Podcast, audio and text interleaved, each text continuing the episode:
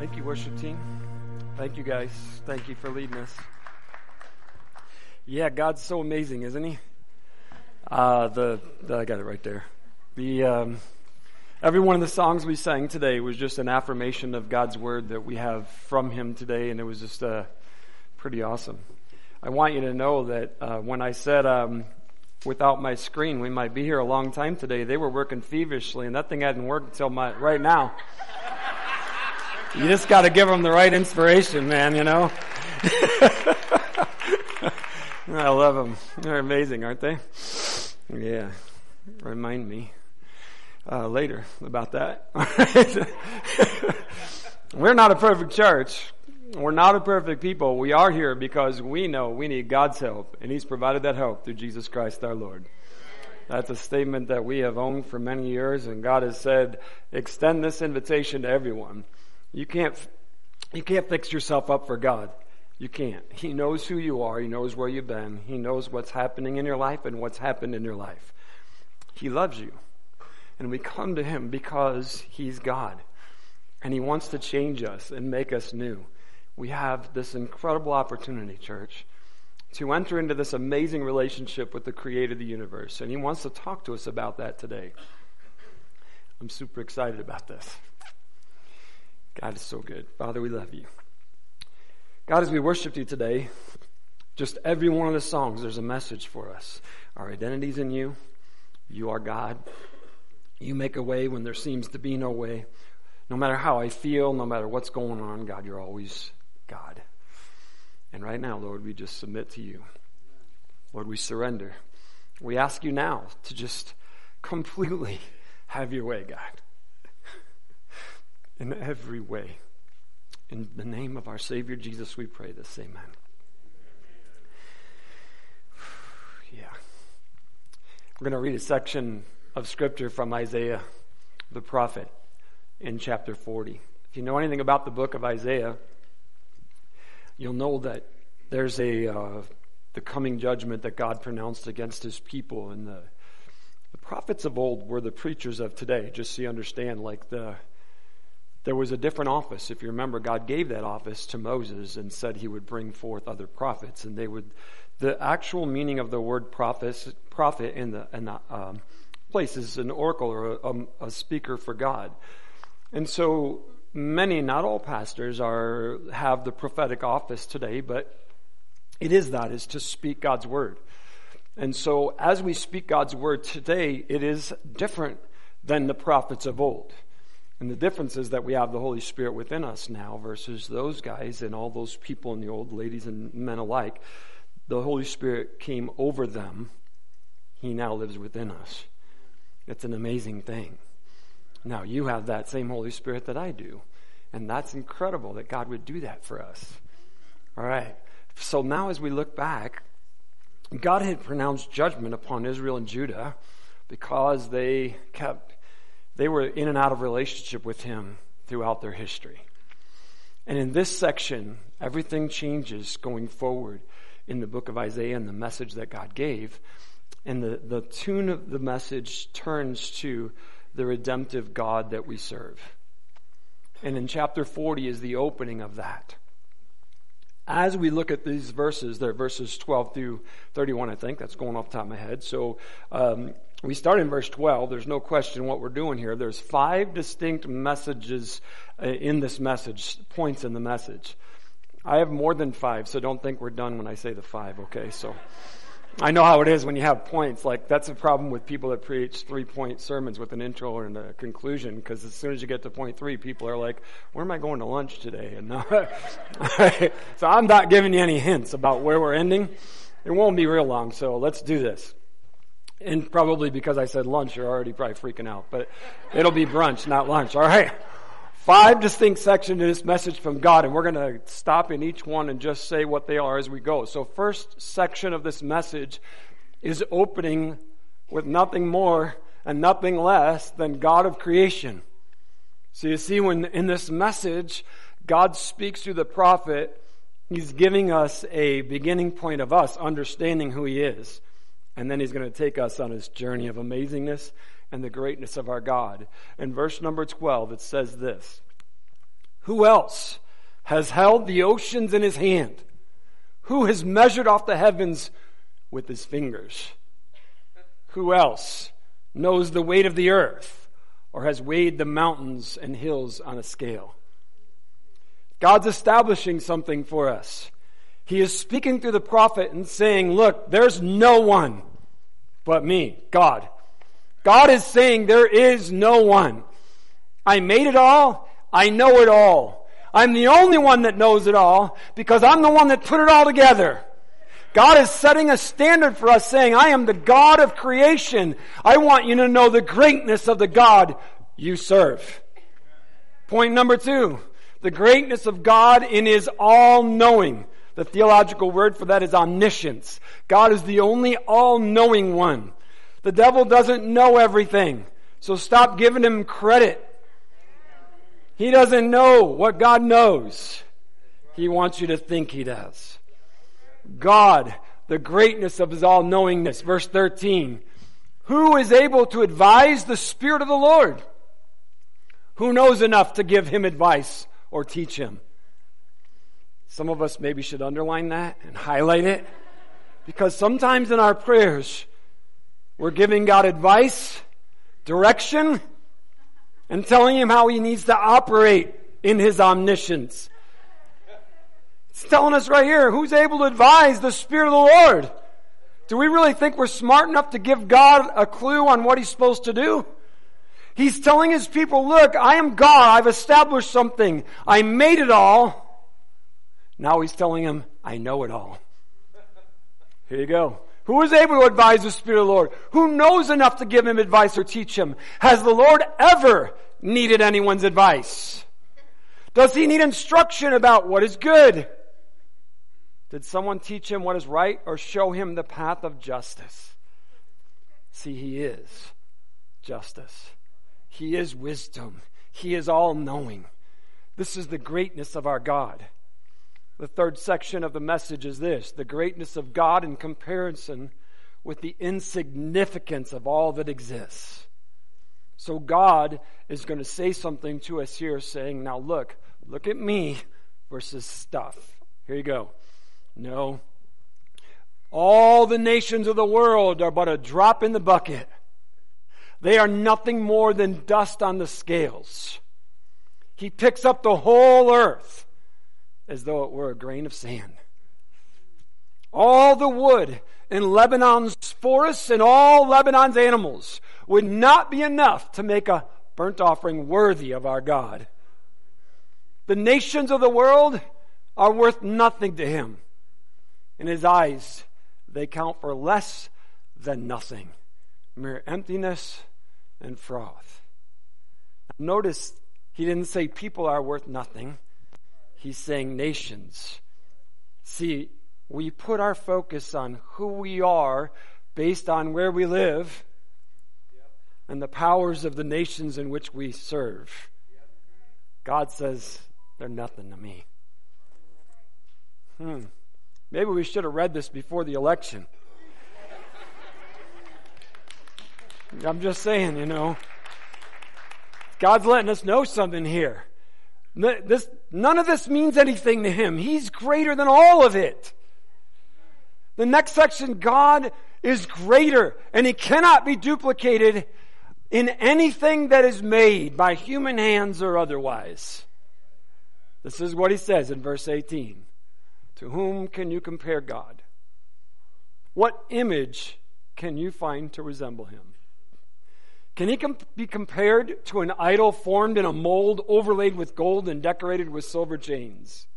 Or if people are too poor for that, they might at least choose wood that can, won't decay and a skilled craftsman to carve an image that won't fall down.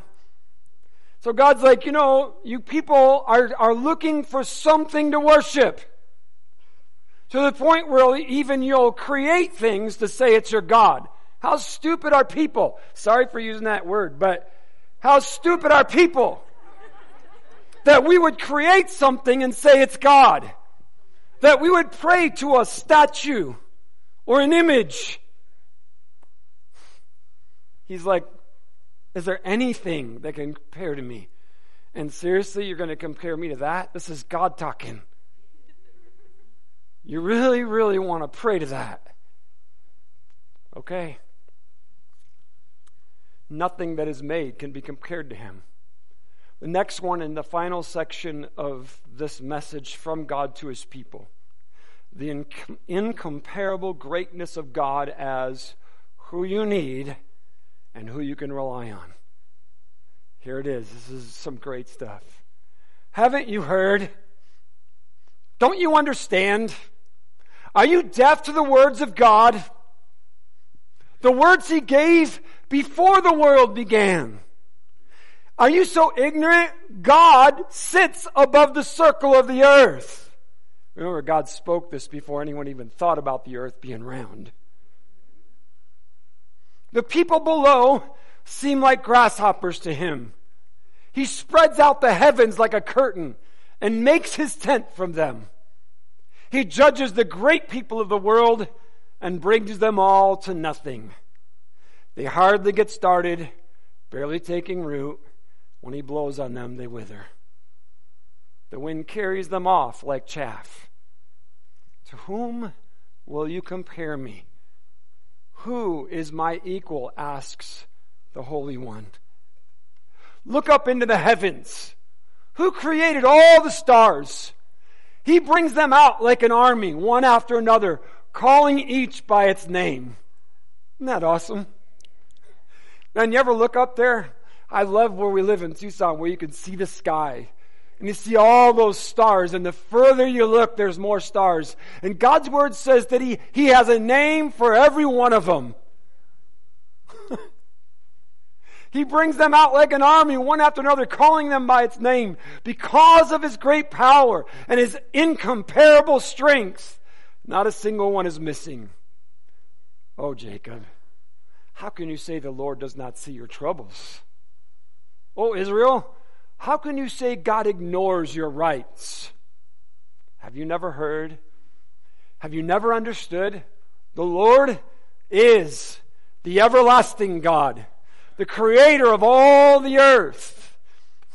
He never grows weak or weary. No one can measure the depths of his understanding.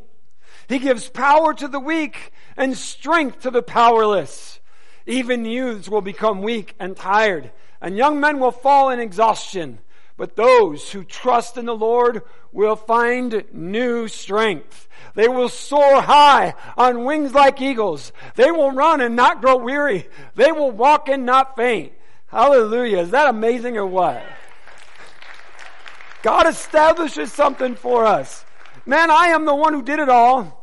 I know it all. I can do it all. There's nothing like me. And when you trust me, I will take care of you. I will give you what you need when you need it. Church, there is no one like our God. There is no God but our God. This is the God we serve. This is the God we worship. He is the one who spoke this word through the prophet of old, telling us this is who I am. I am. God said, I am. He exists. He is real. God's judgment fell upon his people because they continually walked away from who he was and who he is. They ignored what he said about them and to them. They did not follow his teachings and his ways. They added to his teachings the things they wanted to add to it or they just simply ignored him, denying his existence and only claiming him by name. All throughout their history, Israel and Judah gave a lot of lip service with very little life application. So, this message through Isaiah the prophet from God, telling the people, You need to understand who I am. So, at this point right here was a crisis moment in the history of their nation and their lives. This moment was the day of God's judgment. Do you understand that?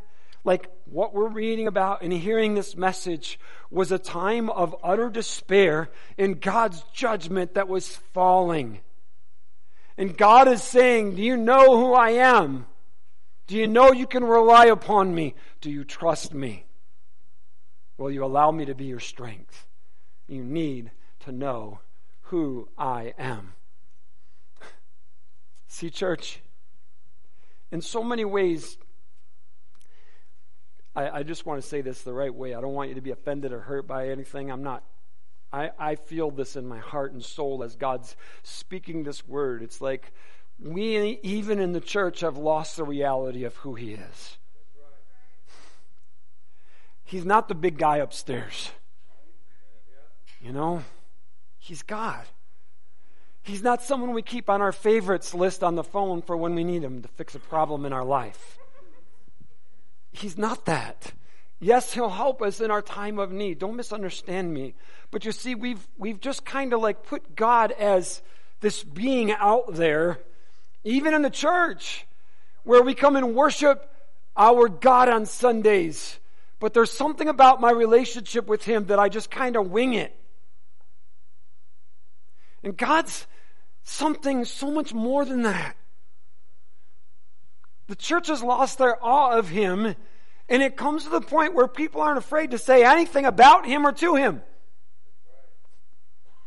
He's telling us right here in His Word, like, do you realize who I am? And I'm like, God, I want to know who you are. I don't want to offend you in any way. I don't want to offend any of you with him in any way. God is saying something to us. I am here for you, but I want you to understand who I am. See, God is the amazing creator of everything. He is the God of the universe, both the known and the unknown. I laugh when I see things like in, you know, like when you see the headlines that the, the scientists discovered some new creature in the ocean. Or we discovered Pluto's not a planet, you know. Or we find this other galaxy or something and we're all excited like we've found something and we're, we don't even know what's in the ocean, man. Seriously, is that crazy? We don't even know all of the creation of God right here and we think we're so smart and they have a purpose. God doesn't say, oh, I think I'm going to drop something down there in the dark. There's a reason they exist.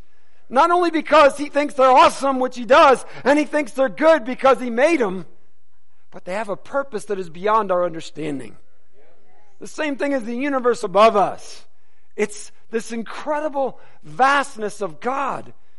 And when he says to us, like, I, I name them, I know them. It's like, can, anyone understand that? No, we can't. We really can't. So I'm not like, hey, everybody, let's get a new grasp of God. What we need to see is we need a, a new grasp of how much we don't understand of God so that we appreciate what we do understand of God. He's amazing. See, God knows the unknown. There's going to be new discoveries. There's going to be new things. And God's like smiling, like, yeah, I made that. I did that. And we're all trying to figure out how it got there. I think I used that stupid word a little earlier, but I won't use it again. You know, it's like, seriously, we're going to just figure this all out ourselves. And it's like, it's so crazy how these things just happen. You know, my, my horse is going to have a baby here soon, so I got to, it's, yeah. Super excited. It's the uh, first one we'll deliver on our property. I'm very excited about it. But I got to tell you this because as I, I've never, you know, delivered. If I was there to, for my three sons to be born, standing in the background, but I'm going to be hands on with this one, you know. And uh, I'm only telling you this because it is the most incredible thing. Like when you just look at an animal and see all the stuff that God did. And I mean, how anybody can look at creation and not acknowledge God. They're that a capital S on that word I just said a minute ago, right? this little foal lays on its back in its mother's womb as it's developing. And just before it's born, amazingly, it turns like this, puts its feet like this, one in front of the other, so that the shoulders drop, puts its nose right between its legs, so when it comes out, it can breathe air. Is God amazing? The fact that their feet are like this, so that the shoulders drop, so it fits out through mama. And it's like, oh, it just knows to roll over. You know, thank God for evolution, man. I'm so glad they planted that little seed in there along the journey. And I guarantee you she is. I mean, you know. Come on, man. Seriously, as I look at, sorry, I wasn't supposed to say come on, man, again. Um, so as we look at this creation of God, and I'm like, that's one little element. Just like one little thing. And it's like, God, you master everything. Those little galaxies that are out there that we think are so vast and amazing. I just, God's like, yeah, that's cool. there goes Joe, and Steve, and Pete, Sue, and Debbie, and I mean, and now I'm going to stand here and say, you need to do something for me. really? seriously, church, seriously, I'm seeing like we've abused God's grace and love for us by coming to Him and like demanding that this creator of the universe begins to act on our behalf because I need something now. See, He is majestic. We don't even have the right words here. In our English language, we cannot say the words that we need to say about God but we're going to give you a few of them. He is majestic. He is all powerful. He can choose to allow life to continue or he can end it. He can stop time. He is truth. He is just. He is righteous. He is merciful. He is faithful. He is changeless. He is eternal. He is grace. He is love. He is holy. Friends, this is who He is. That majestic, indescribable God wants you also to know that He is very personal. Walk out in my driveway and I'm like, God, why do you even care that I exist? So unworthy. We are so unworthy of this incredible God who not only loved us, but loves us. He pursued me. He, church, do you grasp that? That creator pursued Dave. Hey boy, come here. Nope. Come here. No. I don't want you now. Dave, come here. God, later. I want to do some stuff first. I know you are, but I don't want to serve you right now. And he's like, Dave, come here. Do you know how many times I told him no? Knowing who he is. Knowing that he laid his life down for me and that he was pursuing me and the Holy Spirit was drawing on my heart and bringing that conviction that is indescribable. You know what it is when God's calling you. And the fact that I and this little tiny person would say, nope. And God would let me say no. What in the world?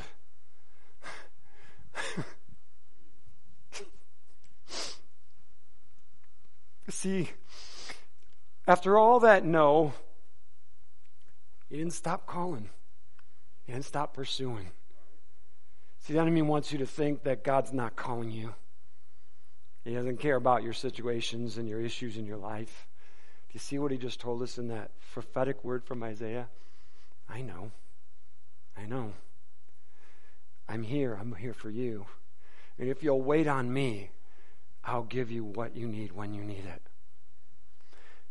So, as I look at this personal God, there's this incredible scripture that we'll read in Galatians 4. Think of it this way If a father dies and leaves an inheritance for his young children, those children are not much better off than slaves until they grow up, even though they actually own everything their father had. They have to obey their guardians until they reach whatever age their father set. And that's the way it is with us before we came to Christ. we were like children. We were slaves to the basic spiritual principles of this world.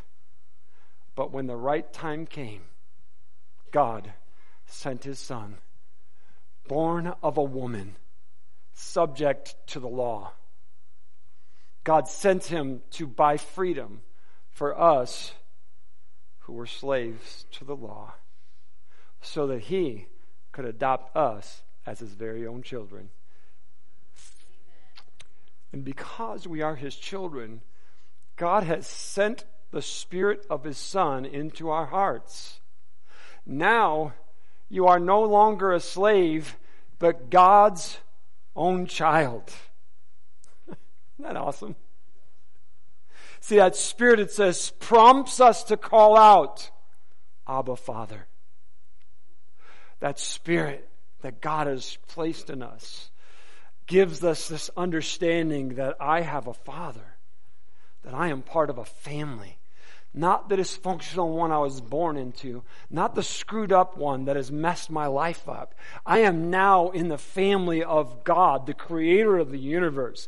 Everything that is functional. And there I find my identity. There I'm given my real name, my real purpose, my meaning for existence. God says, I have purchased you myself. I'm adopting you into my family. You're no longer of this world. You're now mine. Now look, church, he's not finished right there. This is, now you are no longer a slave, but God's own child. And since you are his child, God has made you his heir. What? God has made us his heir. His godness. Oh my goodness, man. We are given this amazing real life illustration of seeing like you were nothing before and you had no rights. But because of what God did for you, He loved you so much that He laid down His deity. And you know what's awesome about that word right there? It says He came born of a woman. It's really important for us to see that, guys. Because you see, He was not born of any human male. He was given perfection by God in the second creation of humanity through a woman that was a virgin because you see, he had to come as a perfect, sinless man to live a perfect, sinless life to pay the price for your sins and mine. Had to happen. There was no other way for you and I. And this awesome God. Isn't it like, it's so crazy. There are seminaries, and seminaries are places that teach preachers, right? You may not know that, and you just need to pray for them. Because seriously, there are seminaries who are training pastors and preachers for the church who deny the virgin birth. Listen, this is God speaking through Isaiah. Really? you think that's like too hard for me to do? Do you think it's too much for God who has named all the stars of the galaxy, who has created all things to become a human being in the womb of a woman that is a virgin. Really? Listen, God loved us so much that he laid down his deity to become one born of a woman in order that you and I might have the opportunity to be adopted into his family. You know, the incredible part of this is it's not just that he's adopted us into the family of God. See, it's a little bit different than the adoption of human beings. Because you notice in the scripture it says God gave us the spirit of his son. See, we're not like like from another family anymore. God has given us his own DNA. His godness now lives in us. We actually have the DNA of God that we were created in the beginning to have because His Spirit lives inside of us. So we're not just adopted by a, a legal title. We're actually right in the family of God as heirs and children of God, for we have God within us, the Holy Spirit Himself. We are now part of God's family. Wow. So humbly now, I mean this in a good way, you guys, we need to humbly begin to live and act like we really are heirs of God. See, that gives us authority. That gives us a name. That gives us a position. That gives us power. Do you understand? See, we're not that old person who was nothing and nobody. We now are of God. We have been given things that we could not get any other way. Not only do we possess the Spirit of God, but the power of God is now available to us, in us, and through us. We're not living like the heirs of God like we need to in the church this modern era. We have the authority of God given to us. We're no longer slaves in this world. Church, we're free. The sin that used to own us has been put to death and we've been given new life in Christ. He is so amazing. The people that used to oppress us, they're no longer our oppressors. See, as we look at that God of the Bible, that's the God that we serve. That's the God who lives within us. And so he's introducing himself to us in a new way for us to understand and get a little grasp of him and who he is. We need to start living in the freedom that he bought for us. You know? Romans 8. Another time we're going to use these same words. So you have not received a spirit that makes you fearful slaves. Instead, you received God's spirit when he adopted you as his own children. Now we call him Abba Father. For his spirit joins with our spirit to affirm that we are God's children. See, the Holy Spirit is the realization and the affirmation of being part of God's family. It's something God Himself does. It says, You're mine. See, I can't tell Him I'm yours. He has to tell me, You're mine. So when I come to Him, the Holy Spirit affirms, You're mine. You are now part of my family. See, now when God invites us into that adoptive relationship where He puts His DNA, the Holy Spirit, within us, and we become part of the family of God, church. He doesn't bring us into the family so we can live like we used to live, because remember, He says we were slaves. We're no longer slaves. Sin doesn't own us anymore, it does not own us anymore. So we have to learn how to live as an heir instead of a slave. And this is where we get all complicated because we were slaves so long that it's the only life we knew. If you remember, Israel had the same problem in the wilderness. They kept looking back on their old life instead of looking forward to the unknown new, trusting God to lead. And so with us, oftentimes we look back at our old slave life because it was normal to us for however long we've been there we often have this yearning to go back to the comfort of the known, even when the known is so messed up. God is saying, Look, I have a new life for you and new things available to you. And guess what? You're not going to know it all. You're going to trust me because I will lead you into this new life. 2 Corinthians 5. Christ's love controls us. Since we believe that Christ died for all, we also believe that we have all died to our old life. Amen. Yeah, that old life, we're dead to it. He died for everyone so that those who receive His new life will no longer live for themselves. Instead, they will live for Christ who died and was raised for them. So we have stopped evaluating others from a human point of view. At one time, we thought of Christ merely from a human point of view. How differently we know him now. this means that anyone who belongs to Christ has become a new person. There's that, uh, that DNA, that Holy Spirit, that brand new start. Isn't that awesome? The old life is gone, a new life has begun. And all of this is a gift from God, who brought us back to himself through Christ. And God has given us this task of reconciling people to Him. For God was in Christ, reconciling the world to Himself, no longer counting people's sins against them. And He gave us this wonderful message of reconciliation. So we are Christ's ambassadors. God is making his appeal through us. We speak for Christ when we plead, come back to God. For God made Christ, who never sinned, to be an offering for our sin. so that we could be made right with God through Christ. See, there's this, there's right, uh, just that humbleness. It's like, oh God, really, me? As heirs of God. And the family of God, we're given this incredible opportunity and we're given the,